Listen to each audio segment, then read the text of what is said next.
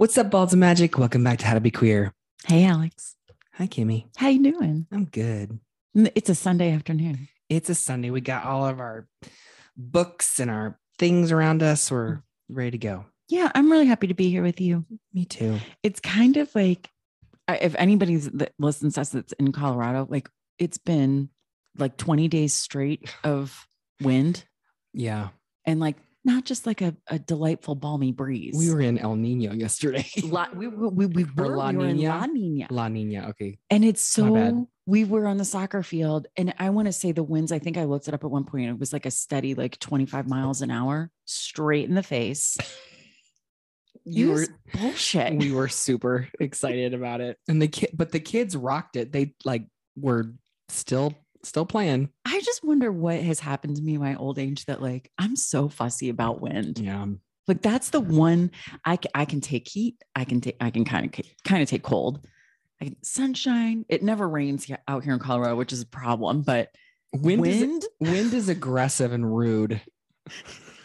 super aggressive and rude. Just in your face, literally literally all the time. and it makes it like I was thinking about you yesterday because I, I um ha- have been known to enter myself into really long running races Oh yeah. because I, I like to run although I haven't been doing it as much lately because I joined HOTWORX which I do love HOTWORX but you know I've been known to go for you know five six seven mile runs and at one point I was up to I was running half marathons Mhm. And I remember it was like February or something because the race that I was doing was in March. And so, you know, by the time you get to February, like you're up there in miles, you're probably doing like 11, 12 miles when you go out. And um, I will never forget this one. I had to run up this hill. It was like a, it was like one of those slow inclines, but it was like a mile, and it was so windy and cold. And I like cried my way Oh up. no. I did. I cried. I had the mile long pity party for Yeah. myself. You would think you like something would have said to me like, Kim, you you're actually choosing to do this. But but ever since then, I'm like, wind is just aggressive and rude.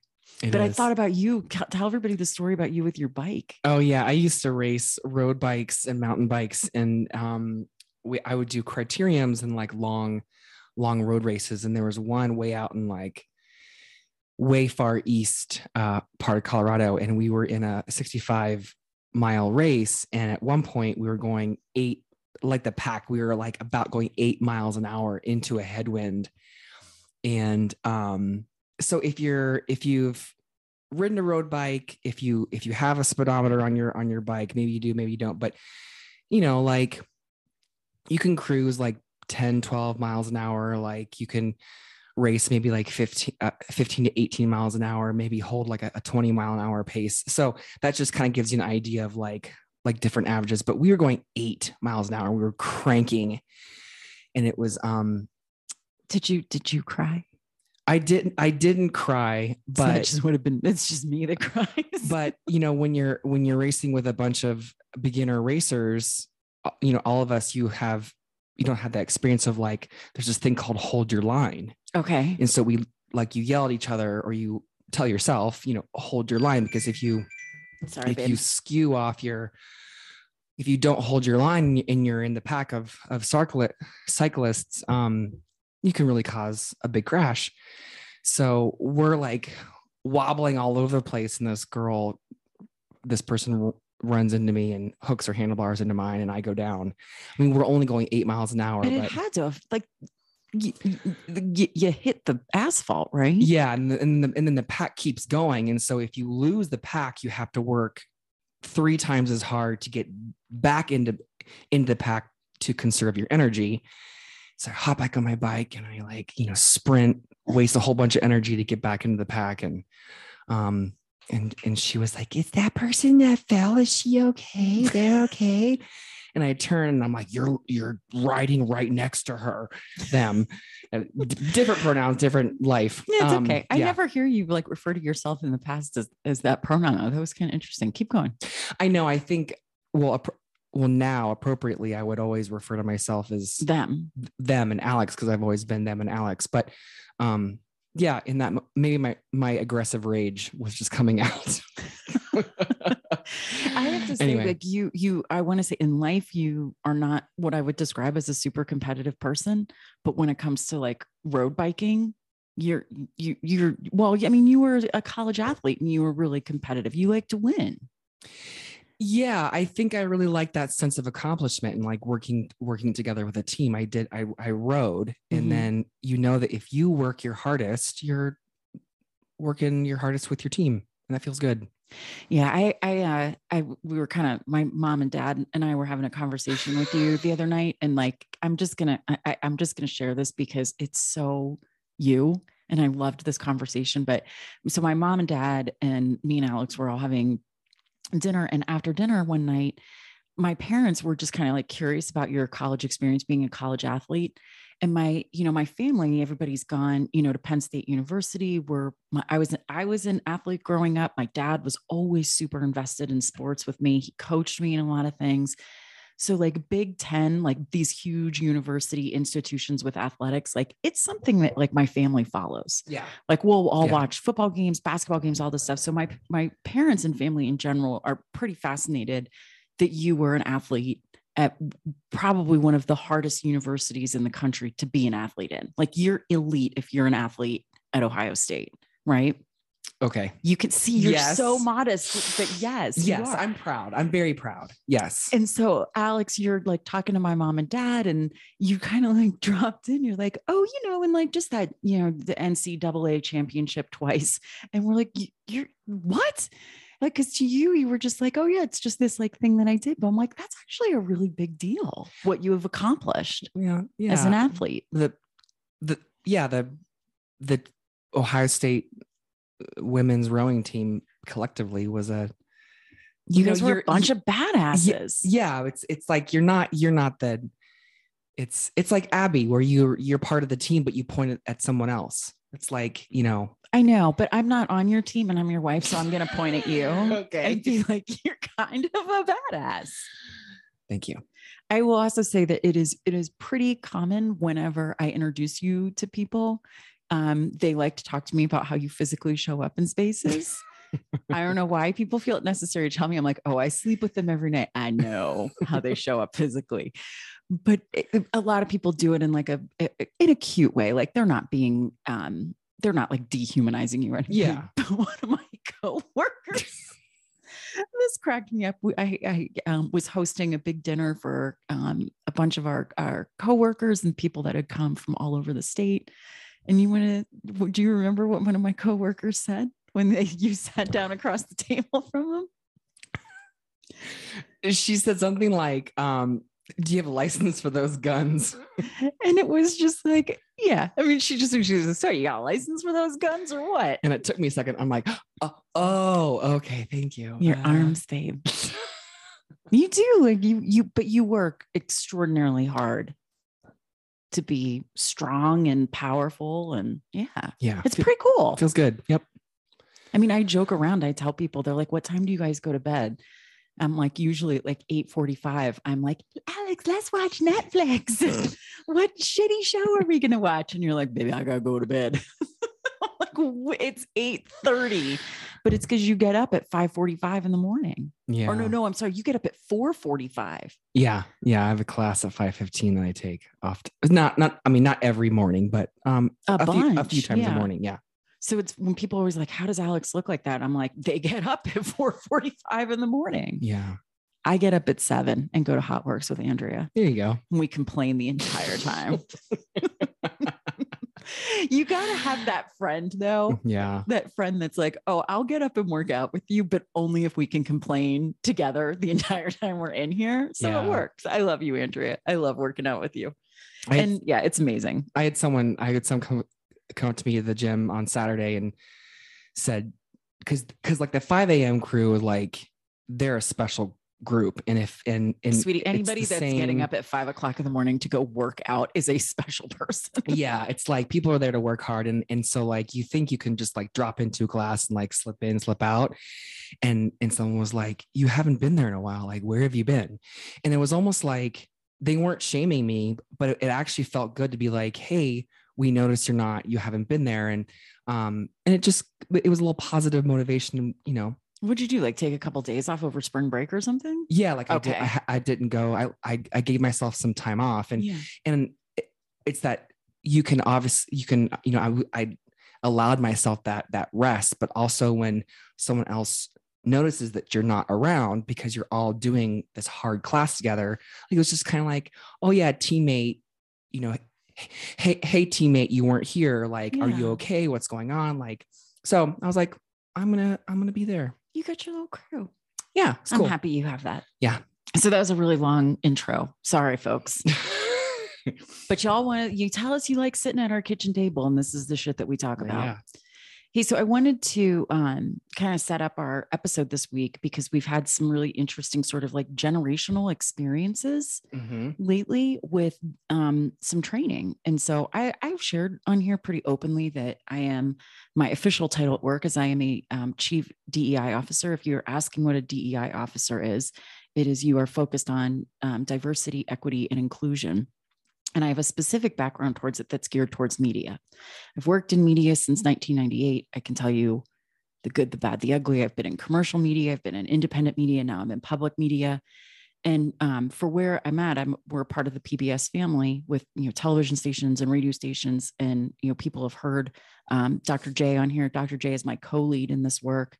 Um, it is purposeful that it's it is led by Dr. J, who is biracial, and myself, who I am white and I am queer, um, because it takes all sorts of different leadership to lead inclusion efforts. You need you need a little bit of everybody to come to the table, but um, and this kind of ties back like to what you know alex like we you've always said to me like you you are um a you're a trainer in a lot of things around lgbtq issues um, but you are also a trainer in the physical sense Yeah. and you've always said to me like trainers need trainers Yeah. yeah and I've been in fitness since 1998 too. yeah but it's the same thing for me like even even though i've i have worked um really hard i do have a lot of uh, uh, privilege that has helped me get to where i've gotten um, dr j is an amazing um, business partner for me to have in the in the work that we do but i also have a trainer around equity Mhm. um, and I've had a couple over the years.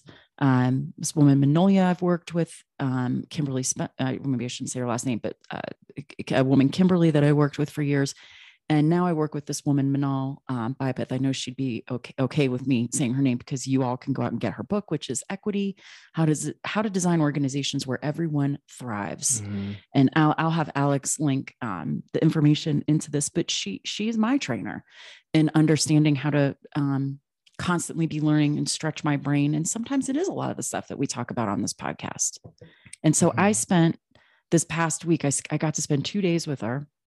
I'd been training with her for about six months, um, and then I spent the last you know two days in a really particular training around systems and so that's a bit what we're we're going to talk about today with uh in particular with the lgbtq community how does that sound alex Per- perfect. you know what we didn't do though Go into all the things. we didn't yeah we didn't you didn't we i, I kind of jumped in about your your body and working out and hotness and sorry We are powered by Youth Seen. so professional they let us do our our uh, well produced, unedited podcast. Thank you, Mhm. Youth Seen. Um, go over and check them out. Youth s e e e n dot org. Um, yeah, click that donate button. we would not be here without be their with- support Yeah, and and dr tara j who i just mentioned who works with me on the media sides of things is also the co-founder and leader of youth seen in Black Pride, Colorado. and Black Pride Colorado is just an amazing human being all around. And so go over there and show them some love. We would not be here without them. Yes. So, Alex, can you do you mind like I want to talk about um, the university that we were just at. Hmm We were invited into a university. Can you tell everybody like how did that come to be? And then I want to tell everybody about what it was like.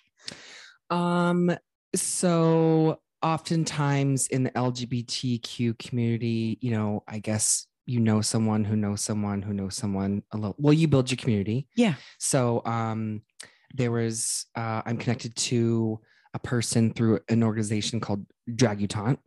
And on a side note, that's a wonderful organization um, that supports youth through drag, drag performance.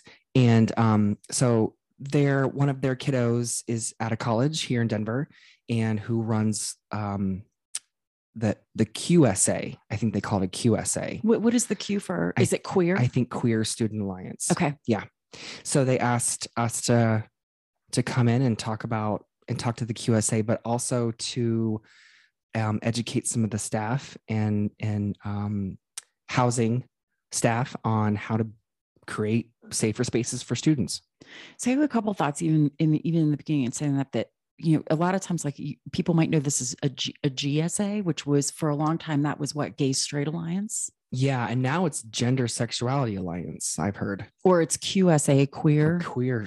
Now it's QSA. But the basic purpose of these groups is that they're led by allies and people of the queer community to create safer spaces for everyone. Yeah, I kind of look at them like I've been in a couple in in in in a middle school or, or in, in in middle schools, and they're like little bubbles of love in a heteronormative bullshit. well, I guess that's like a really good segue into what we wanted to talk about today because you know, listen, there's some of you that have been listening to our podcast, and I gotta tell you, I freaking love y'all because you you call us and you're like, Kim and Alex, would you come do some training? And we're like, we sure will. Mhm. So it, our community has been amazing, amazingly supportive of um, reaching out to us to actually pay us for our in, insight in our work because you should be paying people that are doing equity work, especially when they are of the community that you're asking them to educate people on.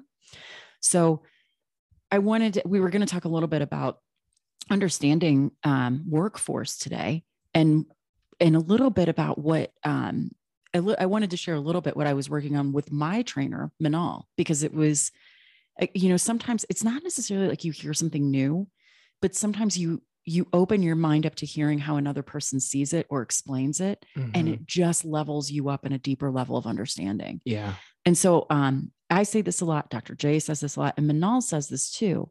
There is no expert. yeah. There's no such thing as a diversity expert. Anybody that tries to tell you they're a diversity expert, I, I would, I don't want to like yuck somebody's yum.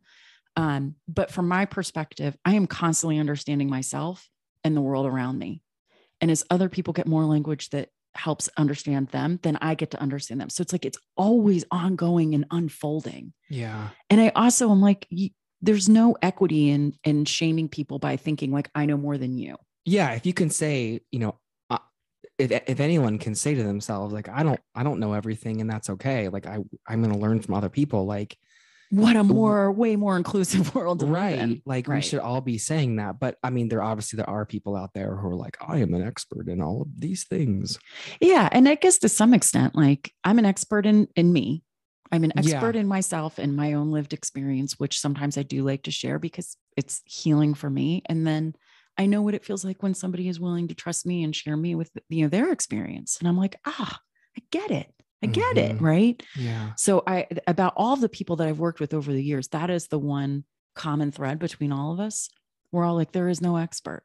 We are all doing the best that we can with the information that we have and being open and inclusive in sharing it. i wonder that concept maybe this is another another podcast but that concept of being an expert where that came from probably some white supremacist asshole Probably. I will control everything. I am the expert. You will be this way. I mean, I would Anyway. definitely say you're an expert in a few things, um, especially understanding different um, family structures. Like y- I've learned so much by listening to you that even now when we're watching like Selling Sun, Selling Sunset on Netflix, and I can like spot the narcissism, and you're just like, uh huh. Toxic family. It's I wish my brain could turn it off, but I but I I spot it now. Once you see it, you can't unsee it. I say that a lot of times about systems of oppression Yeah. and, and your whiteness and your own white fragility. That once you see it, it's really hard to unsee it. And if you're choosing to unsee it, you got some questions to ask yourself. Yes. I'm learning that stuff too. So um, let's talk about workforce for a minute. Okay. Okay, so here's what I am. I'm fascinated by understanding different things around generations. I don't know. Our friend Andrea, who I talk about here all the time, she's also someone because of her job. She does a lot of marketing research. And so she knows a shit ton about um, different generations and how they just show up and how it relates to marketing and products. We should, I wish she was here today with us, but her daughter went to the prom last night. And she's like, we are doing nothing but sleeping today. Yeah. so um, t- there's five generations right now in the workforce. And um, as I go through this, depending on like what what um what information you're taking in to like define this there's a little bit of variation in all of it and sometimes like there's different wording around generations. So like this is just what i found and it is a little bit of like an aggregate of a bunch of different numbers. So it's not an exact science. So save your email to me. I know. Okay. So five generations in the workforce. We have traditionalist which is 76 to 99 that makes up about 70 right like 76 years old to 99 years old sometimes i joke around with you alex that this is going to be you know at that time of my life we might be handing out the costco samples and everyone's going to love you and everyone's going to hate me I want to hand out the barbecue sandwiches. i i get so angry in costco and alex fucking loves it and i hate fucking costco Me and Dr. J go to Costco together. We're like, look over here. and i i can't go with them i'm like you two are evil in here we don't need to eat every sample we don't have to look at every product i'm never getting out of here i want to die Alex. I do. I'm like, Alex, we're not looking at that today. It's so pretty. I know you love to shop and like tinker with things. And I I, am like, I have a list. I am in and out of there. I'm a tinkerer for sure. You do. You love to every store we go to, you're like that. I know. I'm so curious about Like, I hate going to Whole Foods with you. King Soopers, will- you don't tinker as much, but my God, like you can spend like a solid hour just looking at the chip aisle. well, and and I I don't tinker as much when I'm with you because I know. But if I'm by myself, all thing everything goes out the window. well, this is the other funny thing about us is not only do you like tinker, and I'm so like we are in and out of these places. I don't want to talk to anyone. I don't want to smile at anybody. Like I just want to go buy the thing I need to and like get out of there.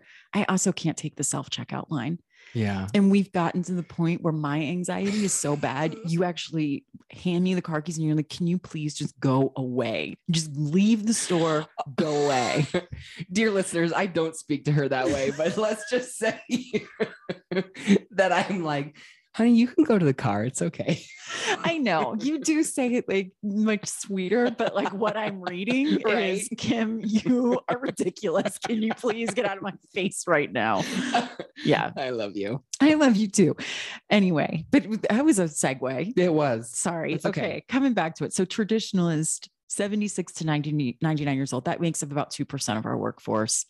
Our baby boomers are 57 to, uh, you know, roughly 75 years old, about 25%. Gen X, which is both you and I, 41 to 56 years old, about 25%. Millennials, 26 to 40 years old, they make up the, um, in 2016, they became the largest generation at work, around 33%. And then Gen Z, which is 25 years old and younger. And they make up right now about 11.6%, but they are going to become 30% like really quickly. Like within the next, I think, six, seven years, they will become one of the largest, um, I think the second largest generation. They, I don't know that they're going to catch millennials, but it, they're going to get there pretty quickly. So you might be like, well, why does this even matter? Like, Kim, why are you even talking to us about this? Because here's the thing about Gen Z that I think most people know this, but I'm going to share it anyway. Gen Z is the most ethnically diverse generation. So about half of Generation Z is non-white. The other thing that's fascinating about Gen Z is what do we know about G- Gen Z and LGBTQ? Well, one in six Gen Z y- youth will come out or will be are Or or somewhere, will share, I should say, will share that they are LGBTQ. yeah, That's a lot. that's a lot. And Yeah. so, um, where I, I I always find it interesting when people are like, well, you know, if part of our our podcast we're like, oh, well, it's how to be queer, right? How to be queer in a world that's like very cisgendered and heteronormative. I, I I got news for everybody. Like this world is changing. Um, we are going to see, especially with younger generations, much more ethnically diverse and much more inclusive of gender not necessarily being binary, um, sexuality being much more fluid. Just a much more inclusive generation is going to be taking up much more space than they do right now. So, what does that mean? Yeah. Which, okay. Yeah. Do you want me to go to what it means? Well, go isn't. I was just connecting it. Maybe I'm one step ahead of you. Or Well, I'm going to share one more. yeah. I'm going to share. Oh, so we're going to get to the school, but one thing I, I wanted to also share because this is really, really important is so when we talk about like inclus- inclusivity and especially around like work and school. So any of your like big institutions, healthcare, any of this stuff.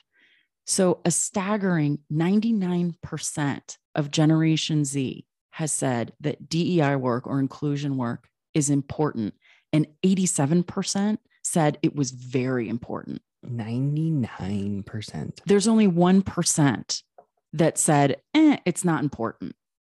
So, you know, somewhere, so 88, uh, 87% saying very, very important. Um, I think it's 12% saying it's it's important. It might not be the most important thing, but it's pretty important. So, Wait a minute. I wonder how that maybe this is like a tangent. I'm sorry. okay, no, no, no. sorry, not sorry. How I mean, many we usually stay completely on I, task. I know. how many of that 99% stay in like performative? Well, I mean, that we don't know. Right. Um, well, I mean, maybe you do, but not from the study that I've prepared for us today. Okay.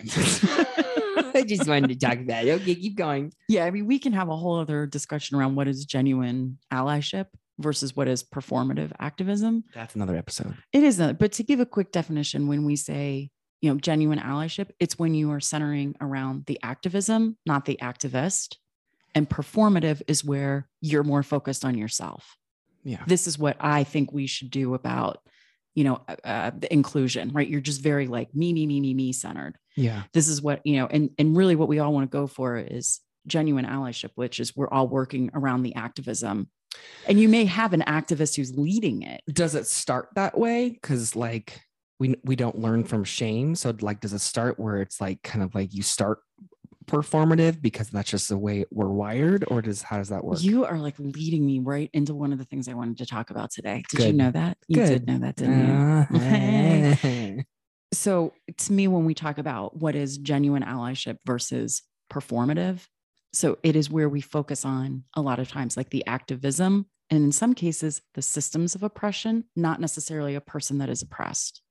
And i can get to that like i'm going to get to that later in the episode but it's a really key distinction between the two. Okay. so yeah genuine genuine allyship. And like another really good example is um, david i always feel like i'm pronouncing his last name wrong but hogg h-o-o-g and he was one of the survivors of the parkland shooting. Oh, yeah. and he has become a really really um, he's generation z and he is an incredible activist around gun legislation. Okay. so if you're not following him on twitter like look this look this young man up. He's really impressive. So like the difference is like you know he of course was impacted severely from parkland. He survived i think there was like 30 some kids that were um, murdered at parkland and he survived and he's turned it turned it he's become an activist but the the purpose is like we should focus on his act on the activism the activism that he is putting forward is for gun gun control reform right Right. not on him Right. but sometimes you get these you know leaders that are uh, like him where he is able to lead people but i think he would say can we not focus on me? Can we focus on what actually needs to change? Yeah. yeah it's an, uh, just an example. So performative Yeah. would be like look at david or david being like look at me look at me look at what i'm doing. Yeah. and really he's like no no no no it's not about me. Yes i yes i survived this. Yes i'm going to put myself out there to be fighting for it but it's about the change that we want to see. Yeah. okay so now you want to tell people about the school what happened when we went Yeah. So um all the everyone in, in attendance was from the QSA. So we prepared our I'm just kind of going to the facts. like Mhm, we we mhm. prepared our presentation and did did the thing that they told us they needed and and um which was like basic language around lgbtq yeah and then yeah and incorporated um what else? Hetero yeah i guess i'm it's just all the things. He- heteronormativity um lgbtq pronouns there's all these things. Well yeah i mean you went into like like what do you do when you mess it up? Yeah Um, allyship and act and what like what does act stand for? Like yeah.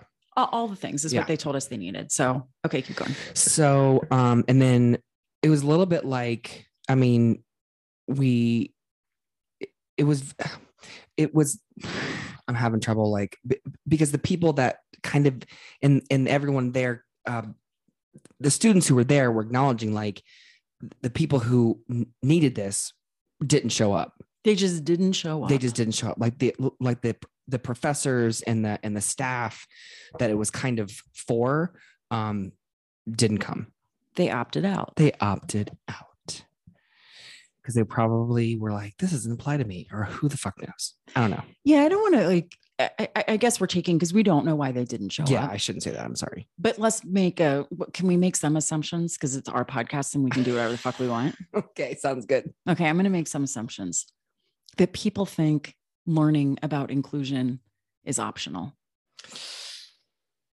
yeah And so if school districts oh did i say that all yeah, you did keep school going. districts do this all the time me fucking crazy And um, I think part of the reason we're, sh- you know, I was like sharing, and this, some of the stuff I'm sharing actually comes from a work presentation that I do. When people are like, I don't need no DEI, I'm friends with everybody.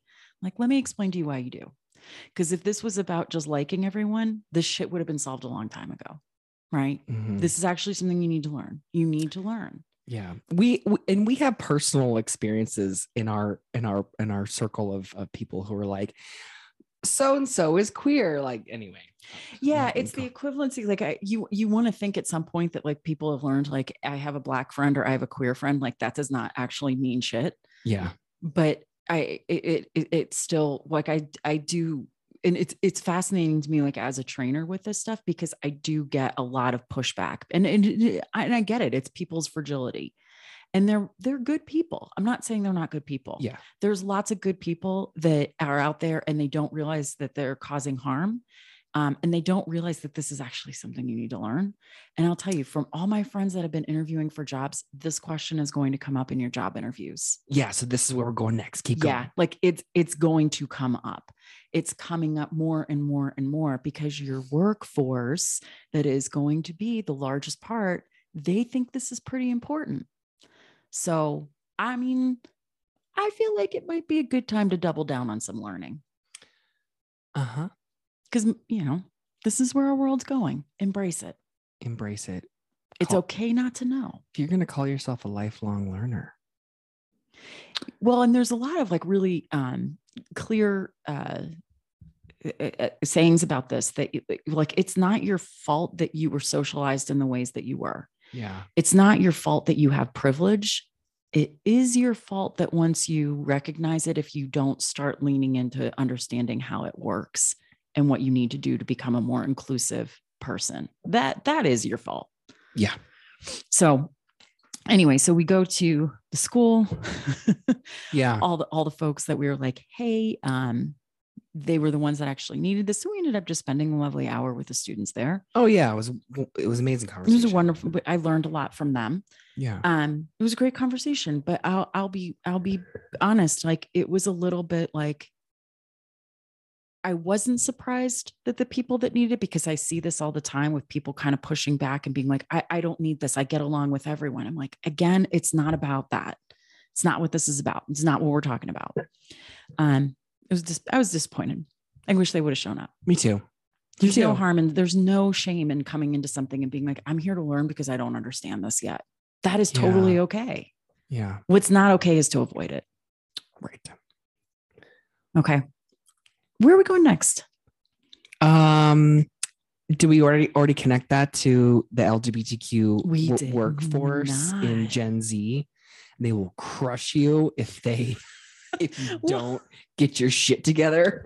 I mean, talk about like talk about a moment of like humility though of it's it was just super fascinating. Um, you know, we're on the stage and they they've got this, you know, our PowerPoint presentations up and you're doing the, you know, fancy clicker thing. And you're like, I there is nothing that I'm gonna probably give this generation, especially the, the people that we were talking about, LGBTQ youth.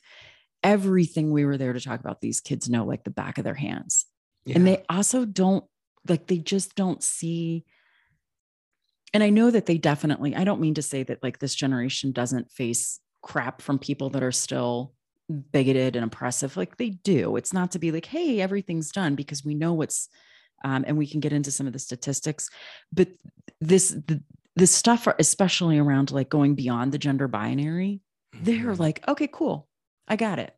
They pronouns, I got it. Like s- sexuality being fluid, asexuality, po- polyamory, like all of it. They're like, uh huh. And Yeah, I, I mean, it makes me. It reminds me of like. Can I tell a little personal story? of course, A very short one. it's your podcast. You Um, actually get to do whatever the fuck you want. Sweet. So sh- I don't know, not shortly after, but maybe um trying to think like an a year or so after I came out as non-binary and you know I share with my kids and all things. And our littlest, we were in a Whole Foods and I needed to go to the bathroom. And so um littlest also needed to go to the bathroom. And so we go there and there's women's and men's. And littlest, well, I can just say Lincoln, um, just walks right into the men's bathroom and pauses in the doorway. And I'm like staring at these two options like I'm paralyzed. And Lincoln looks at me, he's like, Mom, it's just a bathroom. And I was like, fucking shit. You're five years old and you don't, write. Yes. Yes. It's just a bathroom. It's just a bathroom. And so I looked at him and I said that I was like, You're so right, Lincoln. Thank you. Like he mm-hmm. was able to, he put everything together, like just because his conditioning is not, was not mine yeah. and is just living in a completely different world. Well, and I'm glad that you brought up bathrooms Yeah. because number one, like, well, I mean, and Lincoln is also, I mean, he's our child. So clearly he's exceptional and wonderful. He's a ball of magic. He's a ball of magic. Um, but bathrooms in particular are a safety issue, yeah. but not in the way that people think. Mhm. So I'm always amazed, like when I go and do like inclusion work and have conversations with people around, like, what's your bathroom situation? Like, oh, we have men's and women's. I'm like, oh, that's a safety issue. And they're like, what do you mean? I don't want to share a bathroom with a trans person. And I'm like, oh, no, no, no, no, no, no, no, no, no, no. Let's not get this twisted. Who is this actually a safety issue for? Mhm. And so there is the issue of like, I want, I want to, I want to work in a place where I know if if I'm going into a bathroom, I'm safe Mhm. and who is the victim of violent crimes it's it's It's the trans person. it's the trans person yeah, right not the cis or yeah. not the not the cisgender like that that's not like let's not get this twisted the other thing that if you if you have the ability to change this at your office if you are a person that does not identify with one gender or the other if you're non-binary or you maybe you're a trans individual what ends up happening to trans people at work or non-binary people at work when they have to go to the bathroom they end up holding it almost all day Yeah, I go to a different floor at Mhm. at one of my jobs. Yeah. hmm it's it's it's pretty well documented Yeah. that that that is a safety and health issue. hmm I mean, if you can't get one bathroom in your building to be a gender neutral bathroom, I don't understand. I actually have a story about this at work. I don't know if I can actually tell it. I might get in trouble for telling it. Maybe I'm going to rethink this story. But it is about we have gender neutral bathrooms in in the building that I work in. I'm just going to say I almost got fired over it. You could change names. And I think everybody knows where I work. Okay. I've said it. Bye. I'm just going to say I almost got fired for how much I was like, absolutely not. And to the point where I'm kind of telling the story. It's okay. But the the person who was the very rich, very influential person that was on our board that was the head of making, you know, all the decisions about bathrooms after I had caused such a stink and made like okay, we're going to have these bathrooms. It cost a certain amount of money to do that. Yeah. She came up to me at a party, handed me her empty wine glass, and said, "You just cost me eighty thousand dollars. You can go to the bar and get me a glass of wine." And I was and I was basically her bitch the rest of the night. Felt super comfortable. Yeah, that was awesome. But we did get those bathrooms. Okay. So the other thing I wanted to, to share is because we're talking a lot about equity today, is um, I don't even know how to say this because we there's a shit ton of going on in the country now with legislation. And if you've been listening to our podcast for a while, you would have heard Alex and I say numerous times, buckle up, folks. This is going to get worse before it's going to get better. And so, how did we know that? Um, how did we know to share that? Because as LGBTQ people, um, we follow a lot of the legislation that's happening, and we knew that by following it, that there, this was going to be a season of well choreographed, timed attacks that were going to come out state by state, and it is, um, it is, it is very well orchestrated. So that's why people are like, oh my God, it's like one state after another that we're seeing these incredibly harmful anti LGBTQ um, laws coming out. It's not just Florida, it's not just Texas, it's not just Idaho. Like we are, we're going to see it in about half the country, is is what it's going to end up being. Ohio, where I'm from, Ohio just dropped something. Yeah, I mean, it's just it, it's going to be in about I, I want to say it, it, y'all can look at a map and figure out like where we've got red states and blue states.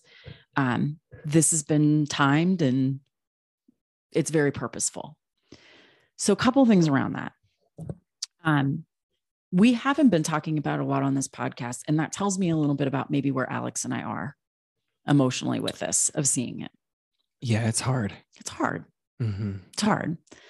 Um, like I will not take our family to any of these states anymore because I'm terrified of what could happen to us in these states. Mm-hmm. And so before you come at me with some type of positive, oh, but I, it's so inclusive. I see gay people there all the time. Like, I'm going to need you to like really pause and think about what you're saying to me. Yeah. Okay. Um, I don't care that you might see other gay people living in these states. They're living under a condition that they shouldn't be forced to live under. Mm-hmm. So, like, please don't try to toxic positivity me out of this. It's wrong. It's dehumanizing. I cannot believe that this is where we are. And I also believe that this is where we are. Yeah. So, part of what, and I was mentioning Minal because this is what Minal and I were working on this week, is Alex is going to share. And so, like, a little bit of like a trigger warning um, Alex is going to share a little bit of some statistics around what is happening to LGBTQ folks, specifically LGBTQ youth. So, this is your trigger warning that if you are somebody that's listening that finds these statistics like triggering, like you might just want to fast forward us for a bit until we start talking about like Costco again or Alex Muscles. So this is you. Do you have them pulled up, Alex? Because I'm gonna keep sitting here and keep highly produced podcast. Okay, so trigger warning, like this is your time to get out. Okay, so Alex, tell us a little bit, like what is happening, because this is a mental health crisis at this point. Okay, this um the resources from the Trevor Project. You can go to the trevorproject.org. And um, so this report is they surveyed um, over 34,000 respondents in LGBTQ youth mental health. And so among the among the key findings was that 39% of LGBTQ youth seriously considered attempting suicide in the past 12 months, with more than half of transgender and non-binary youth having seriously considered. 71% of queer youth reported feeling sad or hopeless for at least two weeks in the past year. Um, less than half of queer respondents were were out to an adult, with um, youth less likely to disclose their gender identity than than sexual orientation because sexual orientation and gender identity are different. Um, one, uh, sorry, two and three queer youth reported that that someone tried to convince them to change their sexual orientation or gender identity with youth who have gone undergo um, who have undergone conversion therapy. Um, I just need to take a breath while I like read through this. Okay. Have undergone conversion therapy more than twice as likely to attempt suicide as those who did not. Alex is taking another breath. Okay, yeah. here they come. um, 71% of LGBTQ youth in our study reported discrimination due to either sexual orientation or gender identity. Can I just say too that, you know, when we talk about discrimination, this this doesn't have to be like calling people, you know, the F word or, you know, um, or blatant names. It's like, you know, it's I guess microaggressions. It's stuff that you are just constantly under all day long. Um, so w- we can get into that later. Um, 58% of trans and non binary youth reported being discouraged from using a bathroom that corresponds with their gender. 76% of the youth felt the recent p- political climate impacted their mental health or sense of self. And 87% of the youth said it was important to that. Are you still with me, everybody? I'm with you. Stay with me because you need to hear this. I know it's hard to hard to listen to, but stay with us. Um, 87% said it was important to them to reach out to a crisis intervention organization that focuses on LGBTQ youth, and 98% said a safe space social networking site for LGBTQ youth would be valuable to them. So, um, yeah. So why um you may be asking like why why are we reading through those statistics? And so this past week I was I keep saying I, was working with um Minal this week and it's understanding like when we look at statistics which we just did. Alex just gave us like the breakdown of like this is actually what's happening to our youth. We have this and and it goes to, to this thing that Herbert Hoover did um, Herbert Hoover, one of our United States presidents, a long time ago, he coined this term that was called rugged individualism, which is a little bit like how we identify an individual sometimes as being self reliant um, and that they're independent from the outside. And, you know, it, in some ways it's like we, we're yeah we're we're self-reliant. We're we're these individuals. And you see it in ways of like um when we look at like millionaires and billionaires, right, we see this rugged individualism where we think like they did it on their own. It's the American dream and they achieved it all by themselves, which, as we know from Elizabeth Warren and a lot of her famous speeches, not true. Because if you were building even a factory in American soil, you were getting to that factory on roads that were paved by your government. So, like, sit down. You didn't do it by yourself. Sit down, be quiet. So, so rugged individualism where sometimes we we do look at it in these ways of like hey this person succeeded and look at that you know individualism what did they what did they do that got them there right we see it in the positives but then we also see it in the negatives so we tend to look at things like especially around mental health um, and we tend to see it that there's something about that individual that is making their mental health suffer. And this is where rugged individualism is really dangerous and harmful. And and honestly it's it's like almost like gaslighting right? Because you're saying that well it's we tend to look at especially with lgbtq youth and suicide we think that there's something wrong with them. There's something wrong with their brain. And when in fact it is not it is the systems that are around them that are causing right there is a reason why all of these LGBTQ youth are facing the statistics that Alex gave. It has nothing to do with them as individuals, it has everything to do with the systems that are around them. So, what are those systems? Well, you're seeing it, folks. You're seeing it where these kids live in states where they're being told you cannot say the word gay. Yeah, and in Alabama, you you they're stopping the transgender teens from transitioning. So what would that is a system right? Gender affirming care and not allowing access to it. That is a system. So in, this is like, I can't, I, I spent so much time thinking about this week and it applies to many different things, not just LGBTQ kids. And I'll give another example, um, just if it's helpful for people to kind of like go around with this thinking. But rugged individualism, that like your mental health is not caused by you. You are fine it is the systems that are around you that are are are putting this on you to a way where it feels like your mental health is deteriorating right because you've been yeah. gaslit into thinking no, we're not going to say the word gay. And that's totally fine. No, it's not. Yeah. It is not okay to deny people of their existence, to deny them access to healthcare, to deny them the use of a bathroom that affirms with their gender identity. All of these systems is what is causing the mental health breakdown of an entire generation of youth. So I just wanted to be really clear about that. I'm going to give you another example. A lot of times when you're reading um, and this is so so for so media professionals like this is really something to think about and like when you report. And this is what we were talking i was talking about with minal all week. And she's really really good at highlighting this. A lot of times like when we're reporting something you start with this the the statistic statement.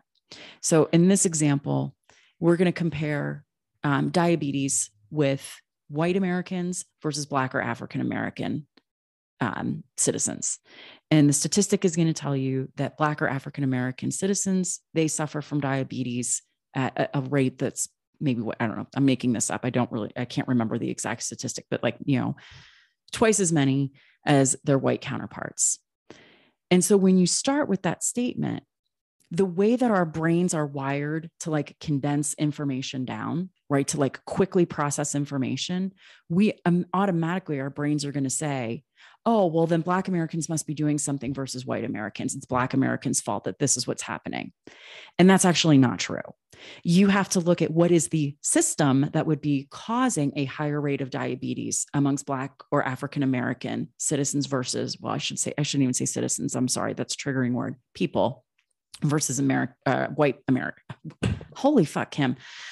Um, against their uh, white counterparts. So when you look at the system, so follow with me here. What are the systems that would be in place where Black or African Americans would not have the same access to healthcare as their white counterparts? And you can go all the way back to redlining, to the way that the GI Bill worked, to the way that we do property taxes on housing. And that gives you access to school and education. And then, based off of where your home is because of redlining, your access to different types of food.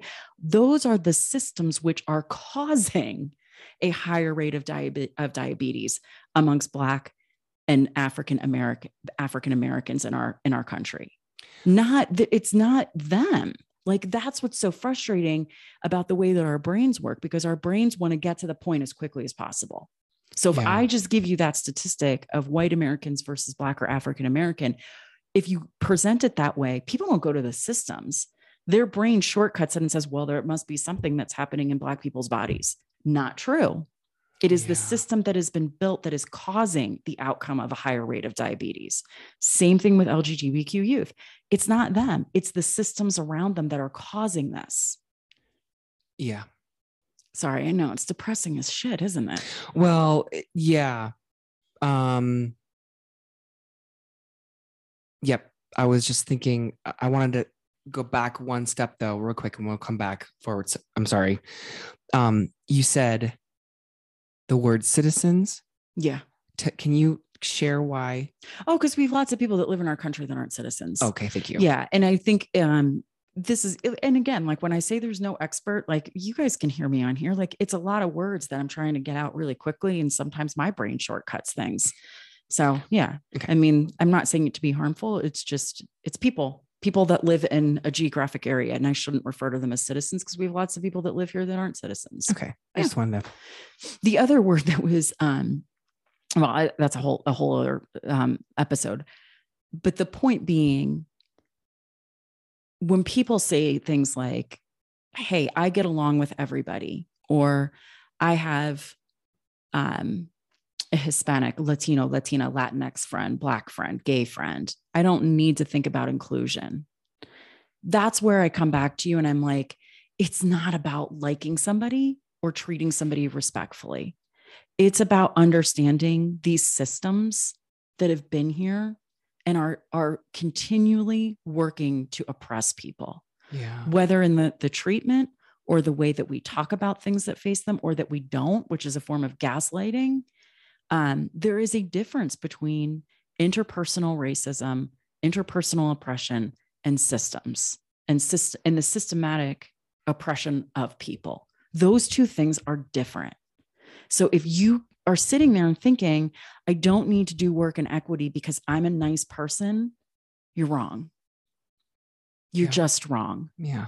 You've got to look at the systems that you're participating in and then start thinking, what do I need to do to dismantle it? Mm-hmm. So that's like the next question, right?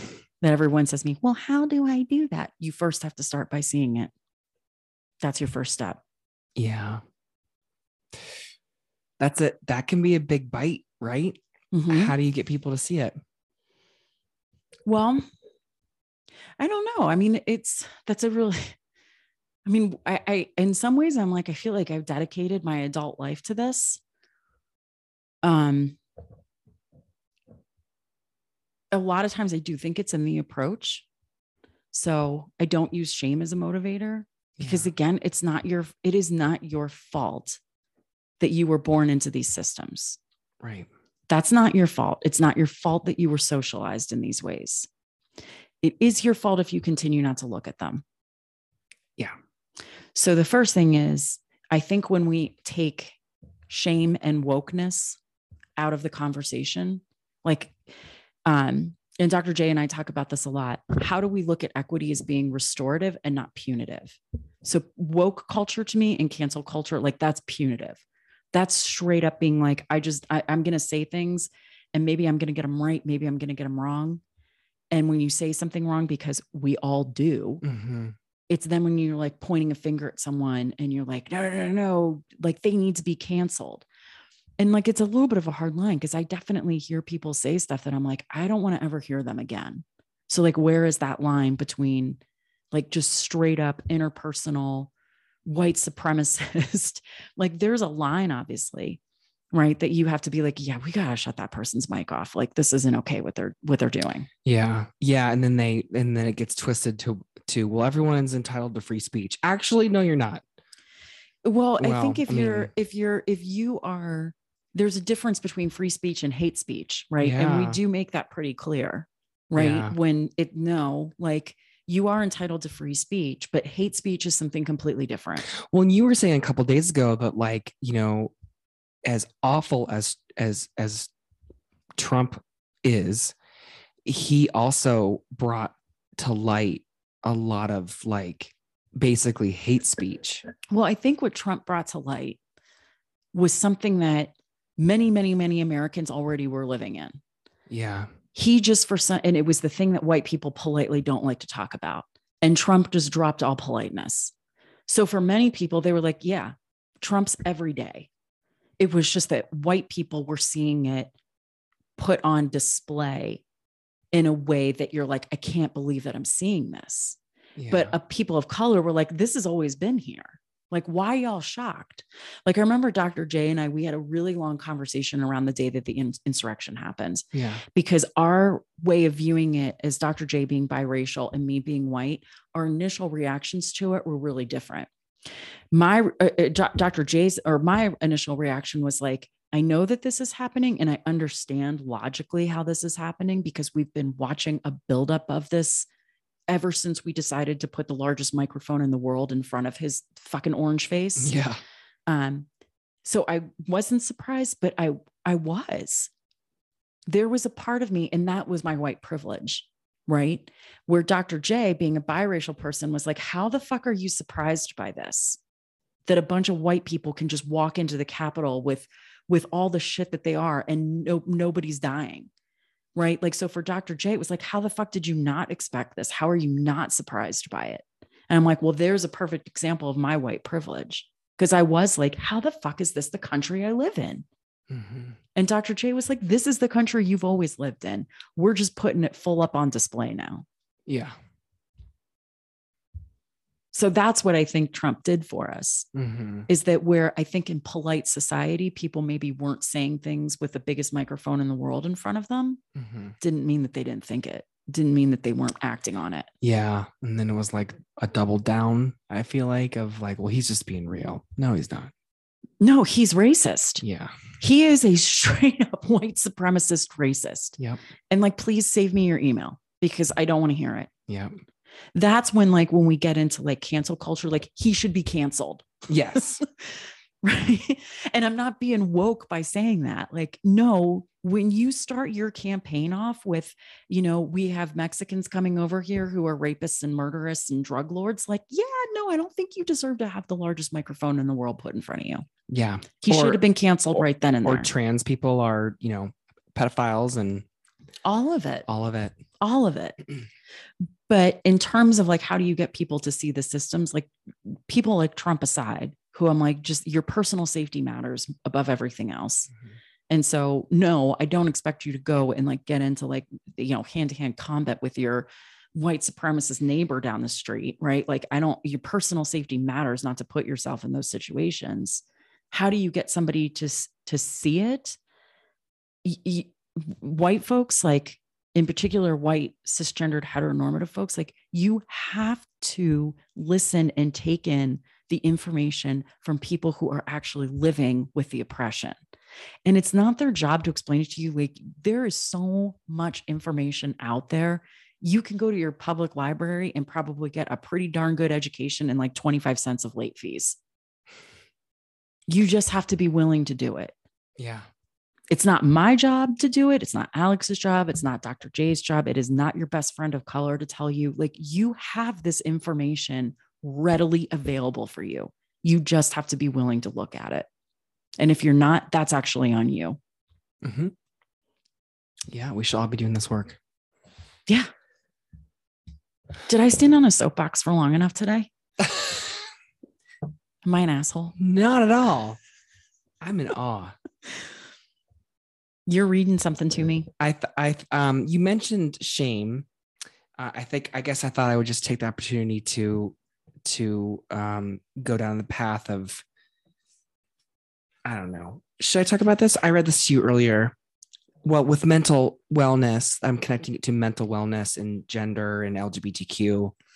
Um, so this is like a little excerpt of from the book Beyond the Gender Binary by Alok, who is one of our favorites. Look, someday you, you will be Manifest that shit. babe. please, please come to our podcast. We would love to talk with you. We'd be so honored. Um, okay, so on page 19, they write, I learned about gender through shame. In so many ways, they became inseparable for me. As I grew older, people told me to stop being so feminine and to and grow up. Gender nonconformity is seen as something immature, something we have to grow out of to become adults.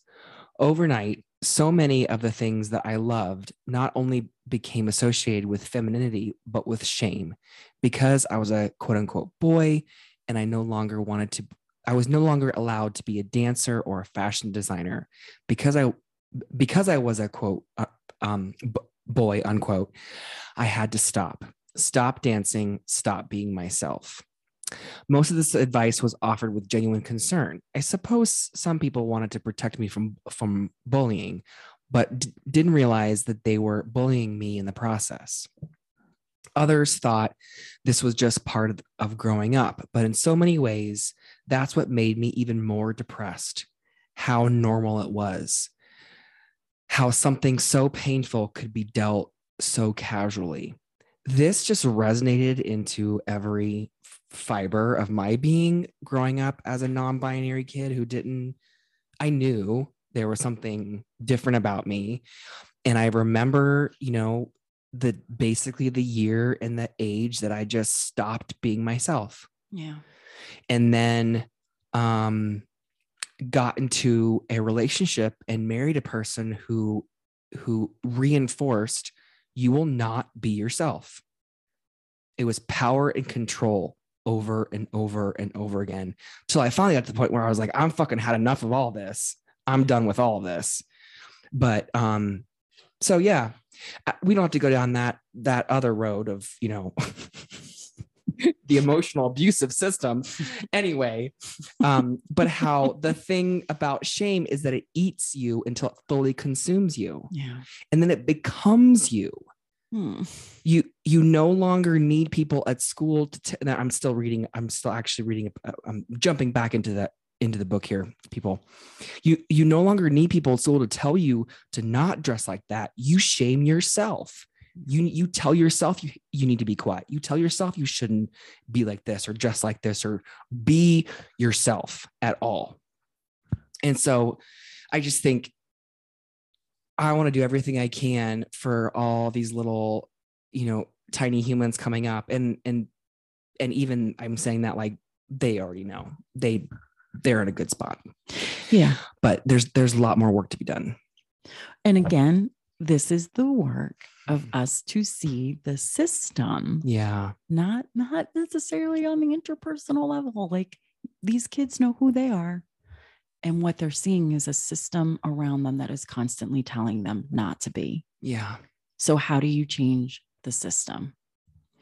So, if we were going to close out with like one thing on here, I'd be like, parents, it's your job to see the system and to not like gaslight your kid, right? hmm Um, schools, universities, organizations, you, this is the work that needs to be done. I think that's like a common question I get. Like when, you know, people are like, you got to do the work. Well, what's the work? You got to start looking at these systems. You got to start thinking, well, why would why would we be facing a mental health care crisis for kids, for LGBTQ kids? Look at the systems around them. Yeah. Look at what is being taught to them. Look at the legislation that is coming. I, I guess I I struggle a little bit when, and I'm trying to keep my own patience with people right now. But if you are telling me that you don't have the time to like keep up to date on what's happening in like half uh, what's going to be half the states in our country around LGBTQ rights, you really need to check your privilege. hmm You really need to sit and ask yourself, how could you have gone this long without knowing what was happening in these states? And please don't let your response be to a queer person, oh, but I see happy queer people in those states. like that somehow makes it okay. hmm That is really harmful. Yeah. Yeah. I got told that a couple weeks ago at a soccer game. And I almost picked up my chair and walked over somewhere else. Yeah. It's the same thing. Robin DiAngelo said this about um, after George, George Floyd was murdered. If you were a person that got to 2020 and you had not paid attention to what was happening to Black and African Americans in this country, you need to ask yourself, how was I able to go this long without knowing? And usually the answers to that question are the roadmap of the work that you need to do. Yeah. So I can't tell you what the work is. Alex can't tell you what the work is. Only you can do that. But I will tell you, you have to take in the lived experience of a lot of people around you that are different from you, that have had different life experiences than you. And it is not yours to toxic positivity out of them, what their experiences have been, um, or to ignore or to think that it's about you. hmm That's usually a good place to start. Is just listening and taking in the experience. Yeah. Should we share the seeing seeing white podcast? I mean, that's a, if people are interested in like race equity work, seeing white is usually a good place to start, yeah. um, which is Scene on Radio, which is S, um, S C E. How do you spell scene? I'll like a all the- movie scene? Yeah. I'll put the links in the like that's a really good one to listen to because if you're listening to this, you like other podcasts. So seeing white is a really, really good one. yeah, the 1619 The project. 1619 project. You can get that in book form or you can listen to the podcast. Um, those are good. Uh, uh, the, the me and white supremacy, that's an active process because as you read the book, you journal um, and you kind of re- reflect back a lot of things in your own experience. Um, really good active process. I'm going to say if you're an organization and you are looking for organizational work, uh, Minal um, Bopaiah, and I will have Alex put the link in, but she wrote a book called Equity How to Design Organizations Where Everyone Thrives. It's excellent, and, and especially understanding um, messaging, uh, inclusive messaging. That's, I think, she, she didn't like to use the word expert, but I haven't used the word expert for her. She's an expert in that. Okay. Um, if you really want to go for a ride, you can go all the way back to the 1960s, where PBS has a special about this called the Blue Eyed, Brown Eyed Experiment. And you can watch that to see what happened when a teacher named Jane Elliott dared to separate the children in her class from blue eyes and brown eyes and treating them different on different days to show how oppressive and racism works. Yeah. Those are all really great resources Yeah. if you're willing to do the work. Yep. Okay. Thank you for sharing. Those are some of the things I usually, it's a good roadmap. right? Yeah. Okay. Yeah. We gotta start somewhere. I guess like I yeah, I hope that people got something from this um this episode Mm-hmm. and um giving me a little bit of space to just kind of talk about like stuff that matters to me this work that it really does matter to me and i hope that i am able to say it in a way that you feel like you can connect with it um, because there is a place for everyone in doing this work regardless of where you're at please don't be embarrassed or thinking that you have to have all the answers you just have to be willing to ask the questions Yes. okay i think i'm out i think i'm done Okay. well, thank you for listening. We're done. No, I'm just kidding. Um, um, thank you for listening. Go. I will put um, all of the links to the books and the podcasts that we discussed today in the description. If you have not already seen it, um, you can contact us at how to be queer podcast at gmail.com. Find us on Facebook and Instagram balls of magic and how to be queer they're kind of the same it's And- so amazing i don't know any of and and also youth seen youth s-e-e-n dot org. Also find them on instagram F- facebook twitter tiktok all the things.